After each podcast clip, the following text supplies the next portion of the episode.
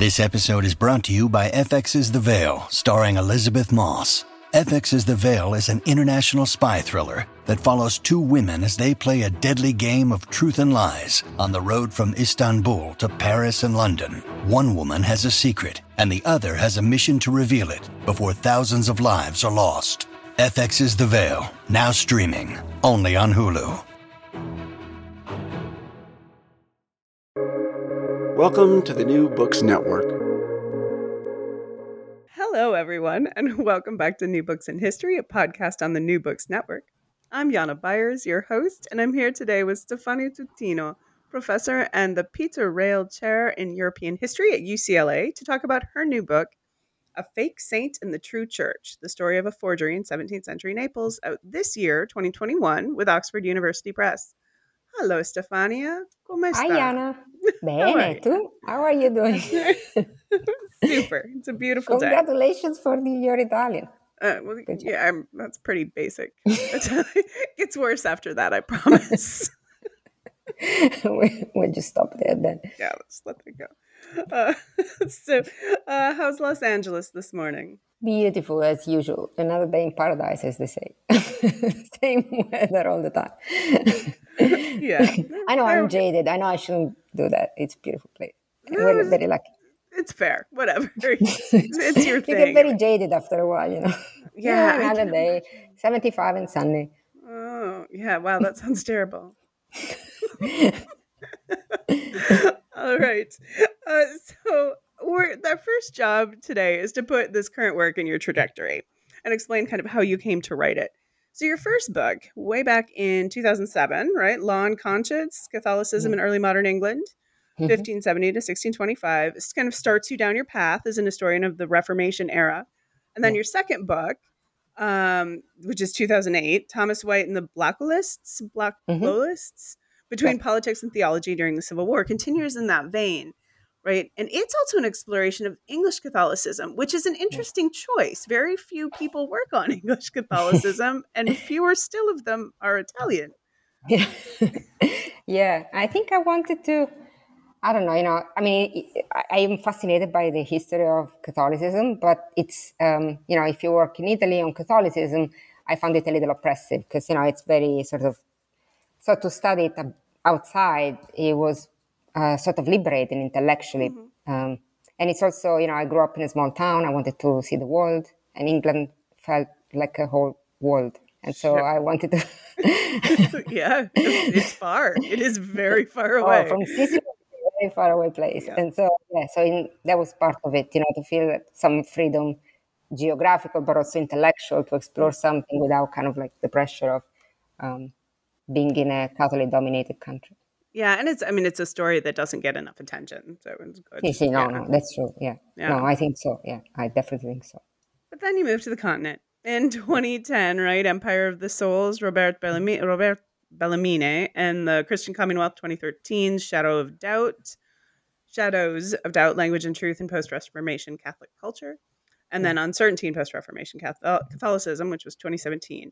And this speaks to the culture of the Reformations more broadly, Yeah. right? Yeah.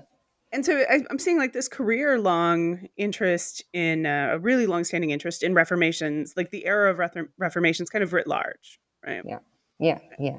And in a Catholic way, Protestant areas, small c Catholic, Protestant areas as well as the Catholic areas. Mm. Yeah, so that's a fair characterization. Yeah. Yeah. I would say.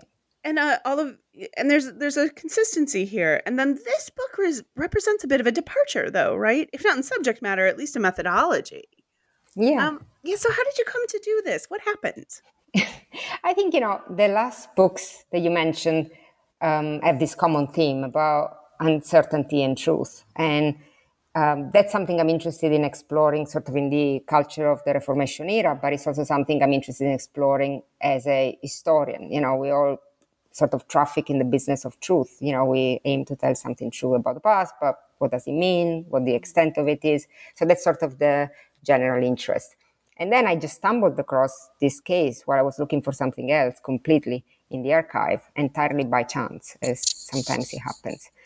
And I thought this is an incredible story, and it does speak to the question of truth um, and what kind of truth, um, yeah, and so I decided to follow through. And then once I did that, I realized that it required a different style, so to speak, because it is a beautiful story. And so finally, I could sort of put into practice, you know, kind of like in a meta way, my interest for truth as a historian by taking advantage of narrative uh, more than I've done in the past. Um, and also, I should say, I was teaching this class uh, to freshmen on the history of the um, Inquisition, and it started very sort of traditionally, but then I could see that just they weren't into that. And so um, I started talking about the story, and, and they started to sort of be fascinated by it. And and so we started this dialogue, and I workshopped with my students, undergraduates. Yeah, part of that book. Um, oh, very cool. Yeah, and so it was also a gift to them, you know, to, to pay them back, if you like, for what they gave me, which is the kind of enthusiasm and the kind of you know curiosity and yeah. Yeah, we we like they love like students will do what you you know they will really get into some things. They will do this work. Oh, they um, do. And, you know, they were they were my most careful readers. They were, you know, um, asking questions that I never thought about, but they were incredibly good and insightful ones. So this book is sort of is the fruit of that collaboration, if you like. I mean, it really was sort of grow up in the classroom, if you like.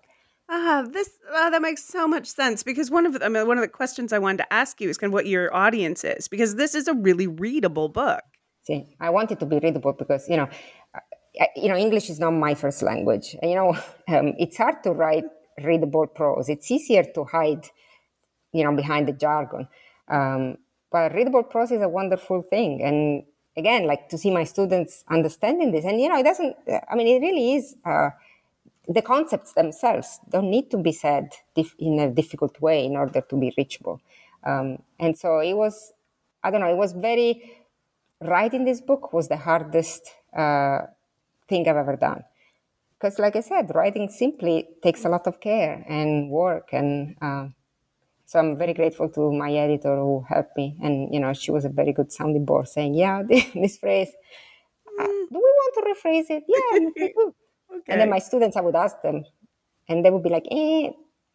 And so, you know, to find that medium where they really kind of like got into the language, it was very rewarding. And I learned a lot. I mean, I really did learn a lot writing this I can book. imagine. Yeah, mm-hmm. that's great. Mm-hmm. I mean, so it's it's microhistory, and that, so and that has been criticized widely, every you know, widely. Um, and I'm wondering, uh, what made you decide to do that? Like, how did you get a how do, how do you feel about the microhistorical question? I think I think that um, most of the criticism is fair in the sense that the kind of ideological and historiographical context in which microhistory was born is no longer ours. You know, and I take the point of the critics of microhistory, the Eurocentrism, the kind of like you know history from below, if you like. I understand that this is all being done in a different way. But the one thing that microhistory does, I think two things that are still very relevant is one, um, the relationship with primary sources. The fact that you really have to get intimate with the primary source to, to do microhistory. And I think that is still something that we do as historians and we should do more of because I think it speaks to, you know, it teaches a humility, listen to the sources, the kind of dialogue that happens between the past and the present, I think is still pretty much at the core of the profession. Um, and then the second thing that microhistory does is that question of historical imagination and narrative is part of it. Uh, you know, and again, it, there is a certain humility in it. You know, there are holes in in in the past that we cannot fill, uh, but yet we have historical imagination that can help us connect with the past in a way that is not artificial and it's very sort of you know uh, authentic to to the enterprise really of being human. You know, this is even beyond being just a historian. So I think those two things, the relationship with the primary source and narrative as a way to explore historical imagination, I think they're very, um, they speak to me, you know, still, mm. even though many of the things that spoke to early microhistorians don't speak to me any longer. And so I wanted to try this genre uh, without the kind of ideological context and really um, for those two things. Wonderful. Yeah. Um the the it it speaks though. I mean, right, when I think mm. about when I started to love history, when I fell in love with history, it wasn't I was not doing like theoretical analysis. I was falling in love with stories and mm. people who had lived in the past.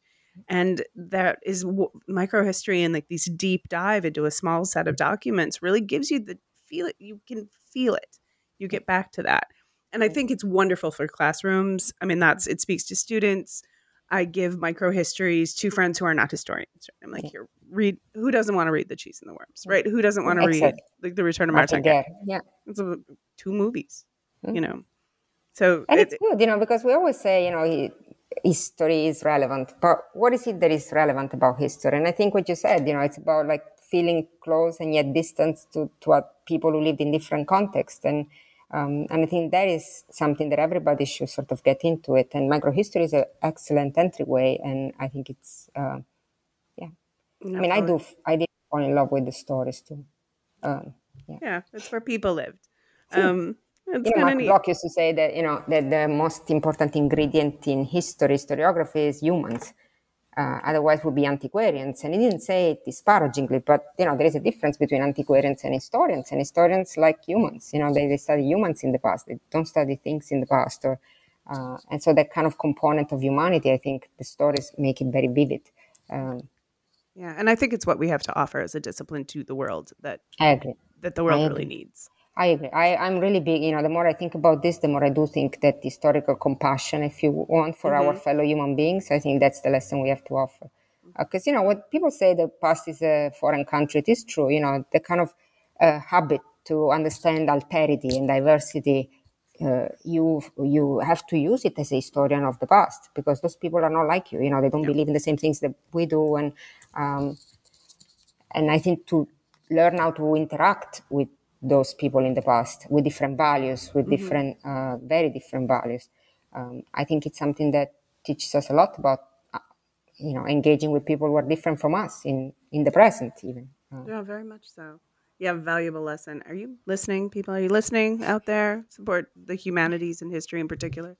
Um, yay, go humanities! Yeah, woo, it's true such shout out so- to the humanities. it's so simply it's think the idea that humanities are being cut is just so nonsensical like what are what are we supposed to be doing in a in university I know, but at the same time, I think it's on us, you know, to be more upfront and to be more open and to tell people more. Why is it incredible to be lucky enough to study this for a living and to, you know, um, why are you so lucky to get to do it in class even if it's the one class you're taking while you're learning Um, to I- build cars or whatever you know? That's- exactly. No that's- that's, why i love you know i love teaching uh, you know uh, introductory introductory courses for people who are not majoring in history and i feel very privileged and honored you know i have engineers in my class. That's the one class of history they're going to take and they pick me. I feel like this incredible responsibility and it's Yeah, that's incredible so you know it really is wonderful if you think about this I, I fully agree with you, obviously. All right. So, speaking, you talk about your relationship with your source material. Tell me about it. So, you just stumbled upon this, I'm Mhm. assuming, you just ran in, in Yeah. Big Folio. What happened? No, so you know there is. I was in the Inquisition archive, and so you know there is a set of uh, sources in the Inquisition archive. They're called decreta, and they are the minutes of the meetings. So you know for every day that they met, they would write. You know, we discussed the case of X. And that wa- that's what we decided. And I was just reading, looking for something else, and there is a lot of references to this saint, to the saint, and I never heard of this saint myself. So I'm like, what is this saint? Who is these people? What are they talking about? But I ignored because I was looking for something else. But the references kept popping up. And so I said, okay, now stop. I have to find out who, who are they talking about. And so, and that's where it started. And then I went to the other sources, other libraries, and I looked for stuff. And, and that, there it was, you know, this incredible story kind of taking shape. Uh, and I never knew. I mean, it's really beautiful. I never, I, my ignorance was immense. Uh, but it turned out it was a an, sort of an important case, and you know, relatively speaking, you know, it kept the the congregation of the Index and, and the Inquisition occupied for more than twenty years. I mean, you know, it was he had ramifications in politics. Um, That's a deal. Yeah. see, no, it was you know kind of like a big deal, so to speak. You know, no, amongst this, in, in this world. Yeah. And in this world, and you know. I think it's interesting that you could have never heard about this person and then all of a sudden it dominates your life for X number of years, Yeah. right? No, Um, that's what. Yeah, that's what usually happens. Okay. Um, and so you, but you, this is, it's a, this, as, as discussed, it's a small story, but it's a, it's a big case and it speaks to a lot of historiographical debates, right? So you contribute to the conversation on the ongoing like culture of the Reformations. What else do you think you're doing here? Well, I think I'm talking about the difference between sort of, you know, theological truth a historical truth. Um, the rise of uh, historical criticism, if you like, the rise of the culture of facts as opposed to fiction, if you like, uh, the question of belief. What does it mean to believe that something is true? In what sense? Um, the different meanings of the word belief. Uh, you know, microhistory, one thing that they do, you know, people think they do small things. I mean, the best microhistorians, you know, you mentioned uh, Carlo Ginzburg or Natalie Zemon Davis, they use the small things to say something big. Uh, and so that's the hope, you know, to use this small story in a way to say something about historical imagination, about truth, about belief, um, about facts, uh, versus, um, in this case, theological, doctrinal, uh, absolute truth. Um, the this tension between like truth, fact, truth and fact is a tension in itself. But then like what we can know and how we can sort it out is something um, is an interesting question, and we keep coming back to it already. Um, and it's something that you discuss kind of openly in you know you you, you really engage within the book that when you tell this story, you fill in some gaps with possible options. Yeah. And this is also a move that sometimes can receive criticism. Like yeah. you don't know that. Yeah. Um, but you do it and effectively. And I would, why do you do this? Can you tell us about that? Yeah, I think that, you know, I, I take that criticism, but I also think that, you know, ignorance is always present in any kind of historical inquiry. Um, but at the same time, like I said, we can, we have historical imagination. As, as long as you don't blur the line, and I, I pay a lot of attention in that book to, to, to differentiate the things that I do know because I have the, the evidence and I have the documents and I think that I imagine based on you know what you would call educated guess you know based on what i know about the context. Uh, as long as you don't blur the line between those two i think that um, both of them are uh, critical to historical inquiry. Uh, i find historical imagination important but not a substitute for documentary criticism and factual truth. Uh, but i think the interplay between those two i think it's what makes us humans. You know you it's sort of an existential position if you like um, that I wanted my work as a historian to reflect um, authentically. Uh, that's all we live our life with. You know, we we know a bunch of things, we imagine a bunch of things, and that kind of interplay between those two makes our life, frankly, worth living. Otherwise, it'd be uh, either a um, crazy, uh, completely unattached to reality, or it would be dry and so boring. See, so see. yeah. But I, I mean, and we tell ourselves stories while we're living, right? Mm. You you are continually engaged in this process of making your life mm-hmm. real for yourself. This is a natural and rational.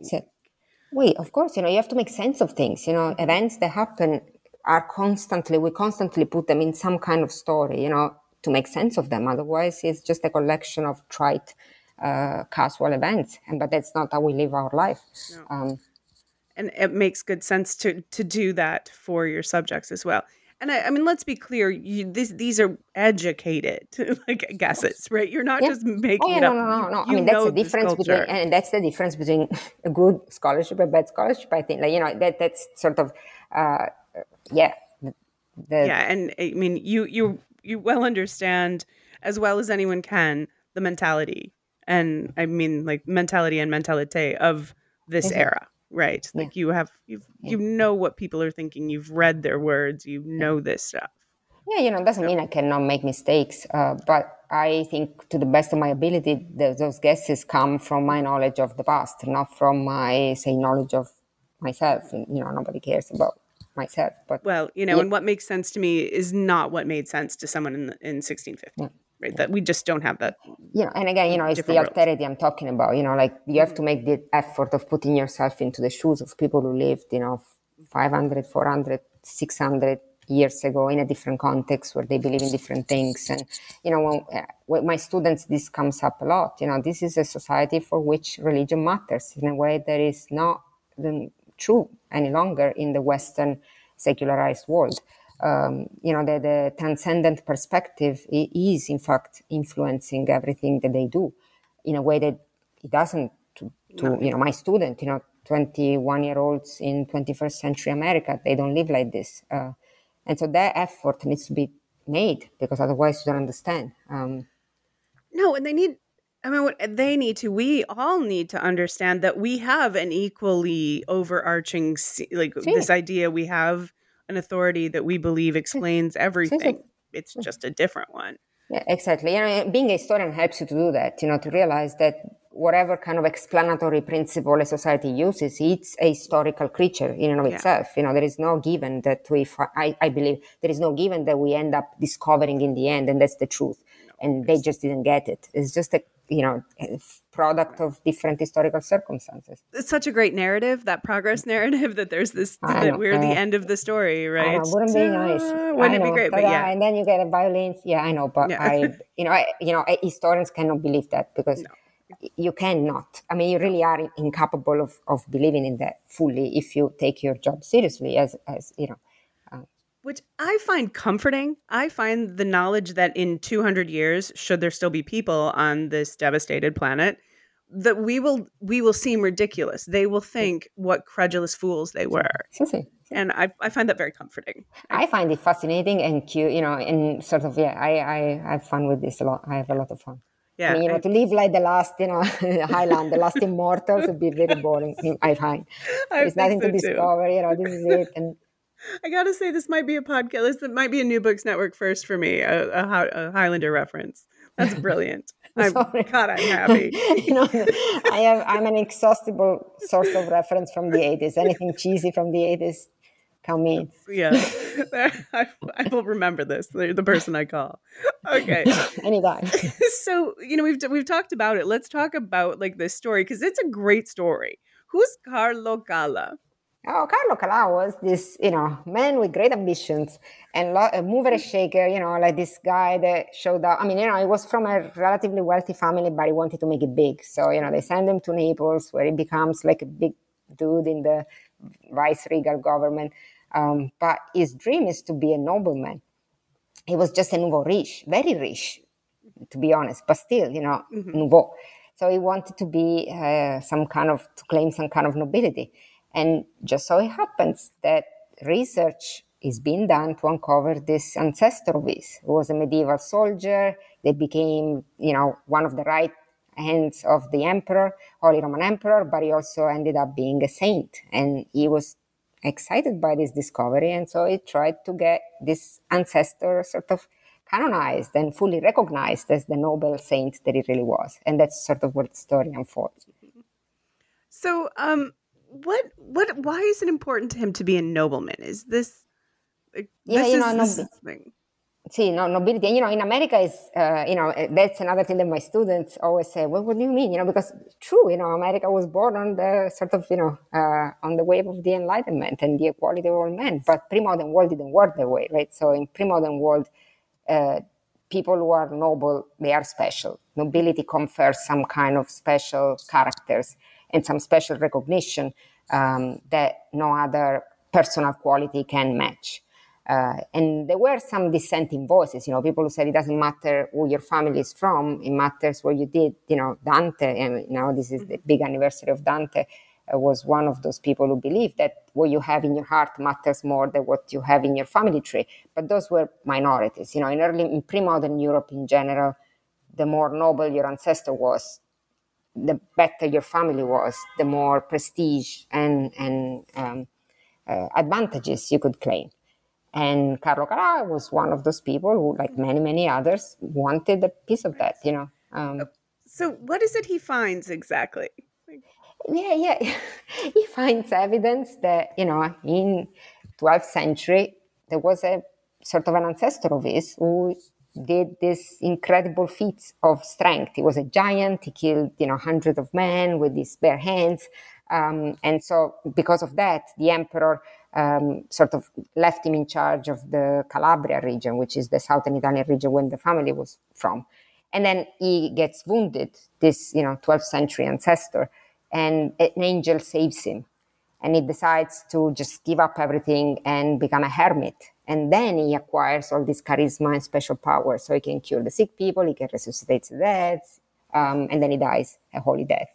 Um, Yeah, I mean that's an ancestor to want, right? Like, oh, you would- super yeah. fighter. Yeah, well, so you know, a giant. I mean, you know, there is a whole like uh, sort of spin-off of the story that I speak about in the book that deals with giants. You know, the existence of giants because this guy was supposedly a giant, courageous man, super soldier, political leader, saint, hermit, miracle worker. I mean, as far as ancestors go, like you, you know, you basically you hit the jackpot, which Yeah. is what he thought. It was like, oh my god, you know, what the hell? I finally, you know, this is it. This is my Yeah, you rarely get all that in one guy. And I mean, and- exactly. and that moment, that conversion moment, that's really important to like the the the story of the saint, right? Yeah. All the good ones have them. We can talk Yeah. about Francis's. We can talk Precisely, about precisely. You know, he had all the so this you know 12th century guy Giovanni had all the making of an incredible story. You know, if he if he only had been real, it, if only. That's a little- it's a small. if he had all just existed, you know, it Small would problem. perfect. Yeah, little tiny. little wrinkle in the story is that this guy Yes, isn't actually real. No. Okay, so then, but the way this comes together is pretty great because it's not just that like uh that Carlo is doing this. Mount Vesuvius gets involved in his story. Exactly. No, I mean, it, it is an incredible story. You know, Right. it is a fascinating world, the early modern world, Yeah. precisely because of this. You know, you see prodigies, and uh, even nature sometimes gives you a hand or not, as the case might be.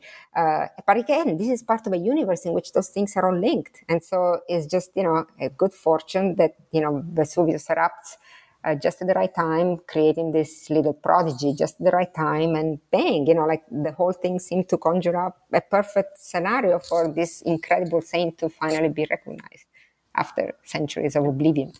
Yeah, which is interesting in itself, right? And the idea Sí. that this guy would not have been known is is kind of Yeah. difficult to to swallow. Which you know, they, Yeah, from from the you know from the point of the church hierarchy to begin with, you know, and you know that's another thing that I always uh, find fascinating. You know, there is this sort of myth that my students, and you know, a lot of people have, you know, of the the Catholic leaders in the early modern world uh, being interested in covering up.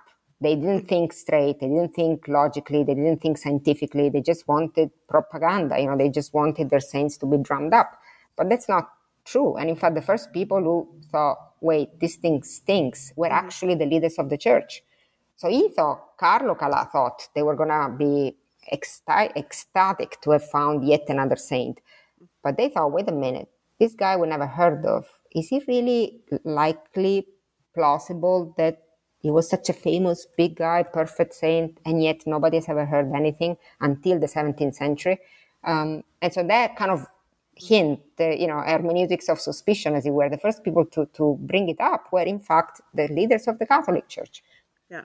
And uh, this is an important message as well that like our, our students, nobody understands. The idea of the Inquisition is just, Uh-huh. It's ridiculous. You know, when I, the, when I tell my students that there was due process. you know, Exactly. they're- they're- Exactly. And they were first tribunal to actually engage with the limitation of torture, for example, you know, mm-hmm. not the benefits, the limitation of it. You know, they were the first people to, you know, openly in treatises say, hey, you know, people under torture would say anything. Are you sure you want to go there? You know, mm-hmm. um, yeah, no, I mean, you know, it, there is not to deny the effects of the Inquisition, tragic mm-hmm. effects on the communities, you know, in the cultural life. But nevertheless, you know, it's not like, you know, people think Inquisition is half secret chamber, half police, half torture, you know, mm, theater. But really, it was a tribunal with quite a sophisticated understanding of legal process and um, and you know they weren't dumb. I mean that's the thing. Like you know, they weren't stupid. They weren't like blinded by this faith that made them say things that they weren't true. They they had all the interest to, to be thorough because their job was to preserve the, the truth of Catholicism from falsity, including falsehoods that came from faking things that weren't real. yeah, including beneficial falsehood.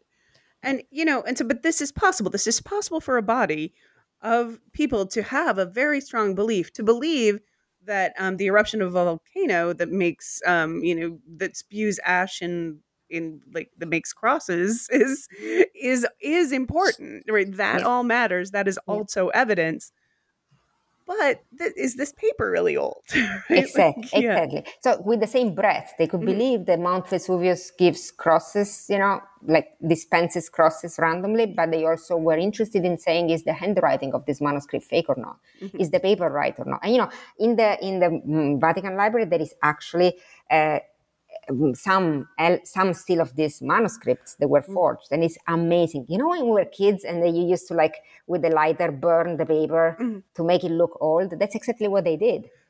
I mean, what Carlo Calà did. It was just like it looks like it was burned with a candle, you know, to just make it the edges a little bit old looking. Right.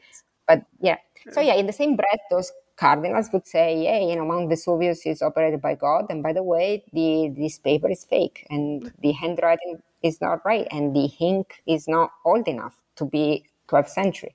Um, Pretty amazing, yeah. yeah no, I, yeah, it's so Vesuvius, one superstar that ta- that uh, shows up in this book, and then also Joachim Fiore was makes the yes. shows up. Yeah, so you oh, Gioacchino da Fiore, Joachim Fiore is a, quite a character. So you know he is the today still, you know, so 12th century hermit, uh, object of much veneration and love and belief on the part of, you know, people in southern Italy, especially. And, you know, I'm from Sicily, so I'm next door to Calabria, and I, I'm privy to that kind of enthusiasm for Joachim of Fiore.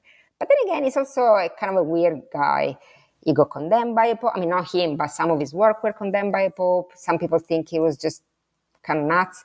Uh, and some people, meaning even some popes or some, you know, cardinals, um, to the point that this canonization procedure is still open.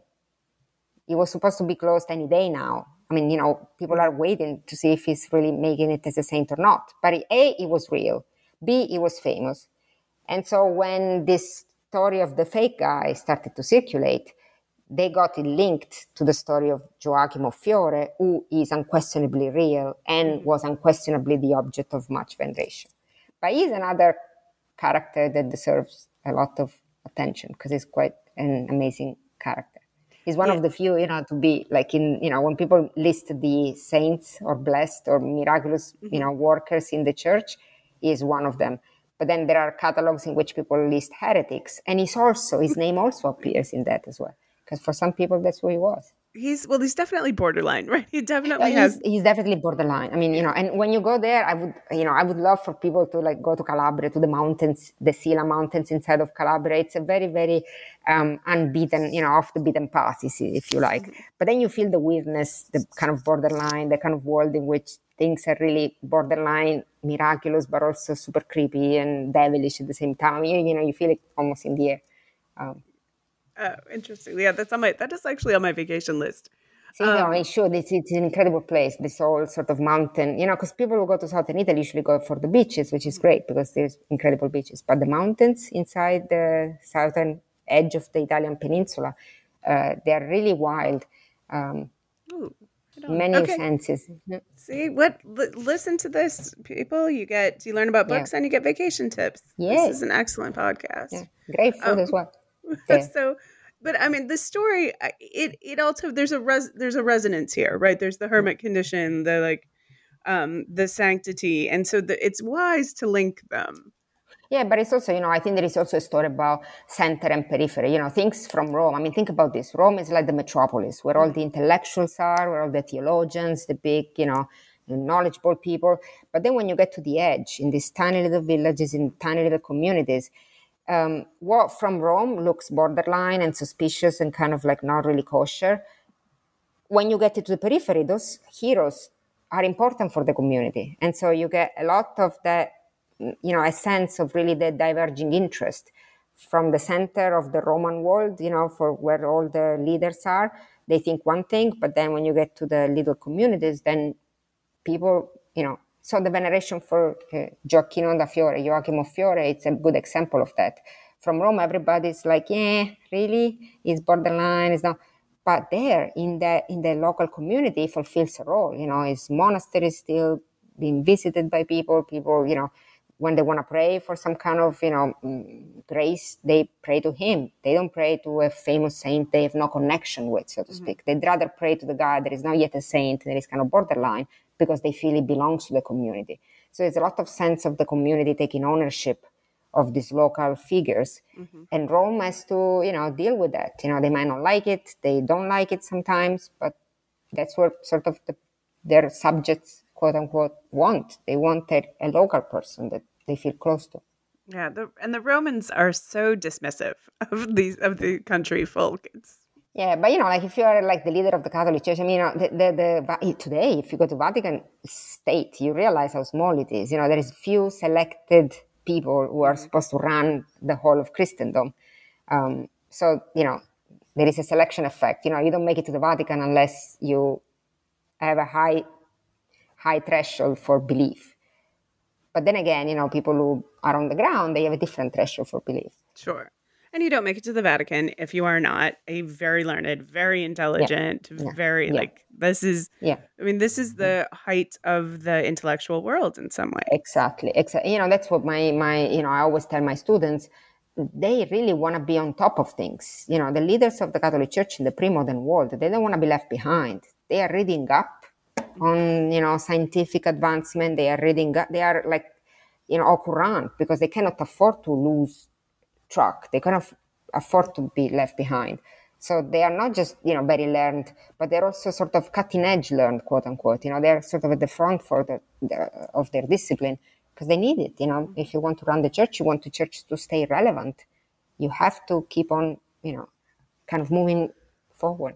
And I mean, this is like we've talked a little bit about this, but I really want to stress this that like these are people that I mean, the Inquisition in particular, terrible, like, terrible reputation, but but I mean, all of the people, the whole of the people of the Curia, these are people who are um, who are not credulous fools. They are very smart and and they're very interested in what they view to be the truth right? Exactly. They're not credulous fools. You said it perfectly well. You know they are not credulous and they're not fools. They need to be not to be credulous because the future of the church depends on them you know. If you just say things that aren't true and people find out then you lose credibility and this is not something that they can afford. They're supposed to keep the church true and credible.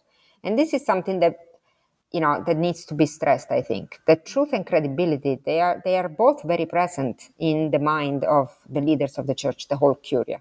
They are interested in this time in this point in time to assert the truth of religion but also to show its credibility mm-hmm. um, and so i think that that's uh, that's important yeah i mean and that's part of the response to the protestant there are responses to protestant criticisms that kind of like you know, throw up your hands. Yep, yeah, that is true. We are doing that. We need to fix this yeah and you know protestants are the same right you know so there is a whole like you know the, there is a whole pan christian if you like push you know the magdeburg centuries uh, cesare baronio like there is a lot of initiatives both on the catholic front and on the protestant front the, the aims at purifying their respective confessions from falsity to just sort out the wheat from the chaff you know what is true what is not true so that they can get stronger because they cannot be accused from the other part of being credulous fools. You know, nobody wants to be credulous fools. And if they, they, exactly, and so they, they don't want that. They don't want to be perceived as such, and they do what it takes.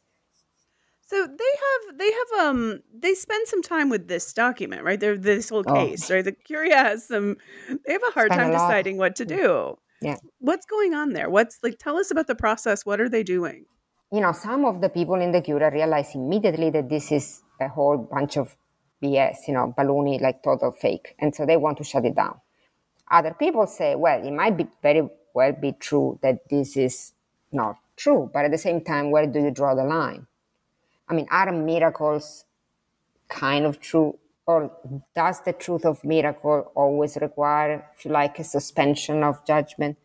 Where do you draw the line? So mm-hmm. that was the debate. Do you go hardcore? This is a fake. Let's just shut it all up. Or do you really massage it because you are aware of the implications of that. So none of the people kind of like, you know, drank the Kool Aid, but some of them were more forthcoming into shutting it out for the sake of the real truth, so to speak. Others were more for a solution of compromise. You know, he's a big guy in the Napolitan government. After all, there is a lot of miracles whose uh, truthfulness cannot be verified by means of human so are we sure we really want to go like call out and say this thing is fake? And so in that, they just failed to take a decision for, for decades. They just couldn't get rich.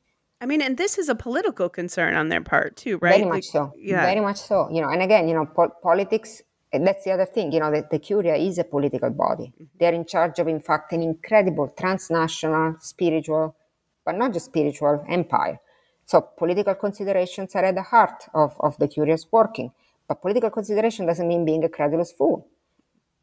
They're not drinking the Kool Aid. They're just thinking, hey, maybe this Kool Aid serves some purposes in many ways. And let's be mindful of the, the ripple effects, uh, of the wider repercussions. Yeah, uh, so- that doesn't make them stupid, you know, makes them politically political leaders, which they were. I mean, think about the papacy in the pre-modern world was a political and a big one at that, you know, yeah. source of influence. Naples is rich and important. And... Naples is rich and important, and the relationship between Rome and Naples are not very harmonious, you know, because of the yeah, you know, they are all you know, they're all Catholic, you know, King of Spain is Catholic, you know, it's all good, but we're in the same team. But it doesn't mean that we always get along. And in fact, there is a long history of little, you know, fights and conflicts of jurisdiction, taxes between the, the papacy and the Kingdom of Naples. So do you really want to like make a big deal and piss off, you know, this big guy in the, the government of Naples for the sake of of a guy that we all know is fake, but it's a nice story and it's very edifying because you know the saint does very good things, and so that's sort of the consideration that, that effectively prevents the, the member of the Inquisition from, or you know, or the Index or the Curia from actually taking a stand. They are paralyzed; they don't know what to do, which is also very interesting. Yeah. I think it is. Well, because there's the idea that we are dealing with this very politically savvy, very um, kind of that's an important thing to note about them anyway, that you're talking about a body of politicians as well as learned men and of men of faith. But then this other thing that like the the tacit admission that some saints are fake. Right, they're they're in the canon and they're wonderful and they're venerable and we're going to keep them because they're very important. But maybe this really didn't happen um, demonstrates just like an, a whole nother level of the utility, the thinking, the utilitas. What's yeah, yeah. There's an yeah. adjective there that I'm not coming up with in yeah. English. The usefulness of the of sanctity. and yeah, you know, Marx said a point, but you know, it wasn't the first one. I mean, you know, the the, the, the sort of that kind of like utility of religion for the sake of um, other considerations is something that you know early modern leaders had very prevalent. Mm. I mean, there is an element of cynicism in it that people, you know, again, like you think about men of faith, right? My students, when they think about men of faith, they think they cannot be cynical. They have to believe every. But yeah. no, that's not the case. You know, that you can exactly. You have the men of faith, but you also have a little cynicism. Call it cynicism. Call it awareness of the functions of religion. You know, sanctity as a political function, as a liturgical function, but it's also as a you know cultural function. It's a civic function. Look at what happens today, still in Italy, when there is the, the, the feast of the patron saint in a city. It binds people together, which was all the more true in the early modern world. You know, now we have other uh, venues to come together to express our identity. But at the time, you know, uh, the, the feast of the patron saint was one of the most important one of them.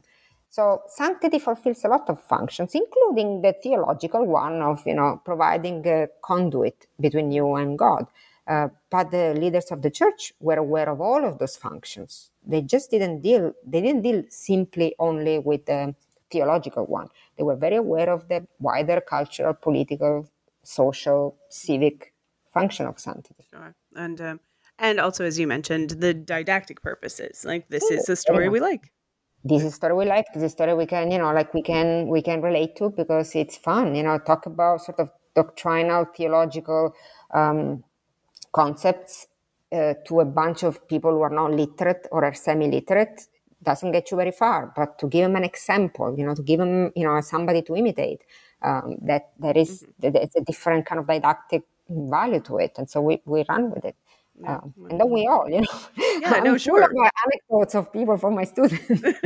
Absolutely. Let me tell you about this really exciting person. You could be exactly. like that. Exactly. Well, you know, think yeah. about the idol. You know, I mean, I always, you know, my students are always very fascinated when I tell them the etymology of idol and talk about American Idol. You know, what it means an idol. You know, to have idols. You know, to venerate somebody that images of this perfection that is unattainable. But then once you have the image, then you can see it and you can strive to become like one. So I always tell them, watch out when you vote for American Idol. You're voting about an idol. You're not just voting about the singer. No, that's what you're doing. You're creating this exactly. And so they go like, ooh. yeah. And they should be more careful. Mistakes have been made. I'm pretty sure, you know, I'm pretty sure that, you know, being aware of what you pick as an idol is a very, very good lesson to have in life. Absolutely. All right. So how does this all end? Tell me the rest of the story. So okay, so Carlo makes up. He discovers the saint, like his and his uh, fabulous ancestor should be a saint.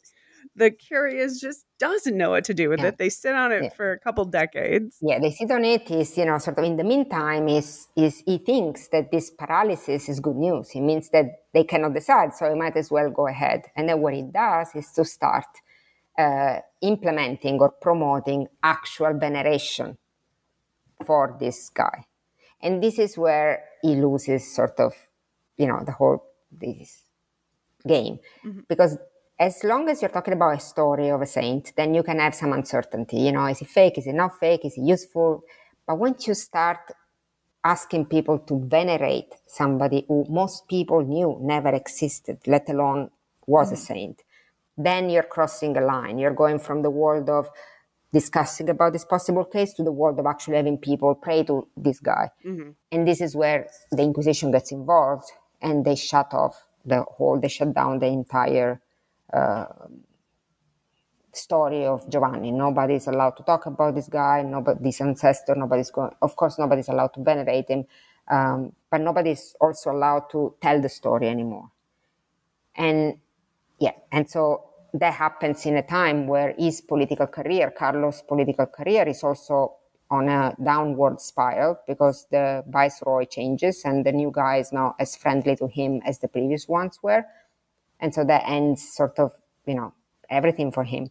Uh, his prestige, his political sort of push, uh, his weight that he was used to throwing around, it's over. Uh, the one thing that we never find out is whether or not he was a victim of the fraud or he was the instigator of the fraud. Nobody, nobody, including myself, could establish with certainty whether he was in on it from the beginning or whether he believed in the story himself. He was the first victim of the fraud hmm. rather than the instigator of the fraud. We just don't know. Who would have done that? Who would have been the instigator if it wasn't him? I mean, there is the guy who actually materially forged all these documents. He was a local client, if you like, and he got a lot of money for it. So he, he, fed to the Duke of Diano, Carlo Calà. He said, Hey, you know, I found this document, I found this one, and there is another one, and there is another one. I found the bones. At some point, they even find the bones of this fake guy. Uh, and I found, um, you know, an image, and I found another story, and here is another manuscript. Um, so it's either him out of his own volition to create the whole story just to please Carlo and to get the money, which he did. Uh, but there is another version of the story in which Carlo and this guy kind of get together. Carlo tells this guy, "Can you fake stuff for me?" And this guy went kind of overboard and started to fake in, you know, hundreds of pages of documents. But we just never know if it was is you know this local forger's initiative or if he was just a gun for hire. Mm, And by the time they discover the whole fraud, the forger is already dead. So they cannot interrogate him, they cannot ask him anything, they cannot put him on trial. No. Ah, No. I would really like to hear what he had to say. Yeah, oh yeah. You know, Yeah. you and the Pope both. I mean, you know, there is a whole people in the Curia who wanted to like, hey, you know, let you know, because they really were desperate to see did did, the, did Carlo tell you to do it, or did you do it on your own accord? Because they would have changed the the you know the role of Carlo, which throughout the story was always that of a promoter of a fake saint, not of the creator of a fake saint. So he was never punished insofar as he created the forgery. He was punished insofar as he made such a big deal out of the forgery that had the, the you know presumed to force people to venerate somebody that the church said never anything about. They didn't say it was fake, but didn't say it was real either. So from the point of view of the church, he was a non-entity. He stayed in this limbo, uh, and so people cannot venerate people that don't exist as a category. You know. Mm-hmm. Yeah, it's interesting. I mean, and the the fact he would have been a very easy sell, right? If Oh, this, easy sell. yeah, this forger could have, you would have seen him come in a mile away. That makes sense. Oh yeah, that's the thing. Like he was that obsessed. Carlo, everybody knew he was obsessed. I mean, you know, for all of his money that he accumulated, which he accumulated a lot, everybody knew he was obsessed. He wanted a noble lineage. He, it bothered him that he was a parvenu. He just wanted to be coming from a bigger family than he was. So, you know, you come to him and say, Hey, I found your ancestor. He would be like, Yeah, really, yeah. What do I say? of course, I knew. I've always known it from, you know, from ever that I was better than this. yeah, obviously, it's, it's inherent. See, you can tell. Yeah. Yeah. and it's interesting that when he he he pushes too far, but that's also, I mean, there's it's not coincidental that the church shuts it down when his no, power when, when he was down. Yeah, again, you know, like church is not stupid. You know, Mm-hmm. like it's much easier to kick a man when he's down than when he's not. And so, you know, it, it was a sad ending um, to any. No, yeah, no. I mean, you have to feel for him. You know, Yeah. I mean, it's it is a story of scorned ambition, of the futility, if you like, of ambition, but it doesn't detract the kind of like human pain you almost feel for the guy. Like, you know, he had all this, you know, incredible ambition. He comes with nothing. I mean, he's- oh, and he's got so much, but it's just not enough. Like this is No, this no, is one no. of the tales we love in humankind. say, exa- no, exactly. No, I, you know, yeah. Motivating tale. We write Mm. fiction about this. Yeah, very cool. All right. Mm. So what's next? What are you working on now? Oh, now I'm working on this book on credibility. So, you know, I've worked with uncertainty, I've worked with doubt, I've worked with truth, and now I have, um, I'm finishing this book on credibility and judgment, which is the other side of the coin, you know. Um, so I usually, uh, you know, in my past scholarly work, I've explored what happens when you don't have certainty. And this new book is about how do you get certainty when you can. Um, and then after this is done, which is pretty soon, then I have another project which I'm so excited about, and it's it's uh, um, 1626, a year in the life of the Roman Inquisition. So you know, 1626 is a very interesting year because you have a lot of sources on it. I'm not going to bore you, but there is like a lot of things on it. So you know exactly what happened in the whole year, all the com- correspondence that was written, all the cases that were dealt down to a T. And so I want to write a book to just tell people like what did the Inquisition do in this given year. And I also think the pandemic has taught us, you know, there is something exceptional about 2020, of course, but there is also something that is not exceptional in the sense that the pandemic, in fact, exacerbated dynamics that were already present. Inequality about healthcare access or racial inequality or, you know, mm, those things existed before, you know. So uh, the pandemic brought them to the surface. So in 1626, in a way, was not an exceptional year. It was just a regular year. But stuff happened that year that didn't happen before or after. And so to focus on a whole year at the Roman Inquisition, I think is a good exercise in what is really exceptional and what is really structural. What are the things that are uh, that happen that magnify a phenomenon, and what are the phenomena that are actually present throughout? So studying a year is a good test case study, you know, for that kind of what changes, what is exceptional, what is eph- ephemeral, and what is structural, permanent, long. So I'm very excited. That's very cool. I'm excited about that too. I love that idea. Mm. So, you know, and then there will be like a chapter for, you know, there is a sort of a beginning of classification of what happened in the whole year, you know, the rhythm of the year, what happens in any given year. But then there are all these like chapters on the specific type of crimes and cases they dealt with. Lots of sex, lots of money, you know. Yeah. Turns out money and sex, you know, Yeah, in the form yeah. of bigamy or solicitation, you know, like um, sexual sins or marriage problems. Turned out that between that and money issue were the among the things that, yeah, that consumed most of the inquisitors' attention in a year. Yeah. How about that? That's what humans do. How Mm-hmm. Yeah. In, indeed. Oh, that's wonderful. Oh, Stefania, I've taken up quite enough of your time. so Oh, it was a pleasure. Jana, I'm really thank you for talking to me. it It was was really delightful, and I will. Uh, I will be around. I will definitely be getting in touch. We'll talk about your next books too. So good. All right. Ciao. Thank you so much. Ciao, ciao. Ciao.